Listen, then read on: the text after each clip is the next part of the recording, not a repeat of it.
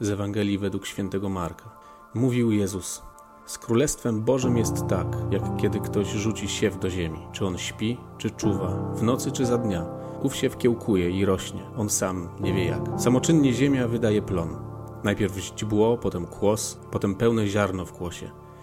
A kiedy owoc się skłoni, zaraz sierpem posyła, bo żniwo już gotowe. Mówił dalej: Z czym porównamy Królestwo Boże, albo z czym je zestawimy? Z ziarnkiem gorczycy, które gdy się je posieje w ziemi, jest mniejsze od wszystkich nasion na ziemi. Otóż gdy się je posieje, ono pnie się do góry i staje się wyższe od wszystkich jarzyn. Wypuszcza długie gałęzie, tak że w jego cieniu może ptactwo z nieba zakładać gniazda. W wielu takich przypowieściach głosił im słowo według ich zdolności słuchania, a bez przypowieści nie mówił do nich. Na osobności natomiast wyjaśniał wszystko swoim uczniom. Kiedy słyszę to czytanie, za każdym razem zatrzymuję się na tym fragmencie, że na osobności wyjaśniał wszystko swoim uczniom, jakby nie mógł wszystkim wszystkiego wyjaśnić.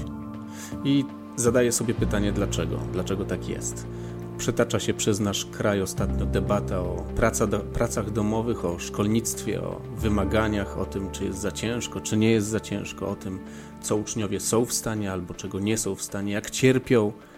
I tak sobie myślę, że oprócz tego, że Jezus był Bogiem, człowiekiem, to był też doskonałym nauczycielem i wiedział doskonale, jakie potrzeby mają ludzi, ile są w stanie przyjąć. I, i rzeczywiście wydaje mi się, że ci z nas, którzy chcą go słuchać i chcą zgłębiać tą wiedzę, chcą zgłębiać i poznawać dalej Słowo Boże w ich życiu, będą zaliczać się do tych uczniów, do jego uczniów, będą zostawać i będą dopytywać i będą chcieli wiedzieć więcej na osobności. Zauważ, że Jezus uczy w przypowieściach.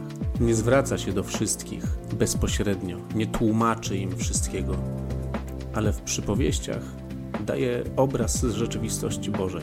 Z takich przypowieści jesteś w stanie wyczytać to, na co ty jesteś gotowy, albo co jest tobie w danym momencie potrzebne. Ale jednocześnie Jezus używa przykładów z życia, zrozumiałych dla współczesnych.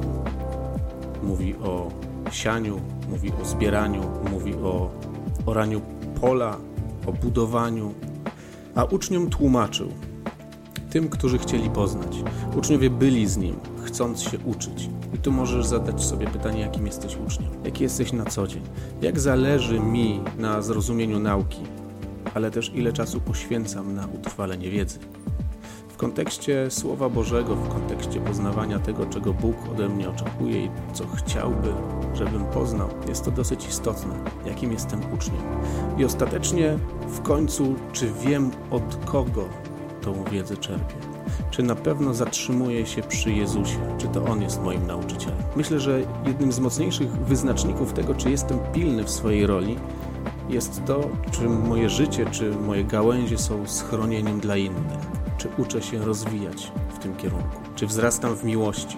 Czy wyciągam swoje ręce, szczególnie zaczynając od najbliższych? Czy jestem dla nich? Czy jestem obecny? Czy jestem schronieniem?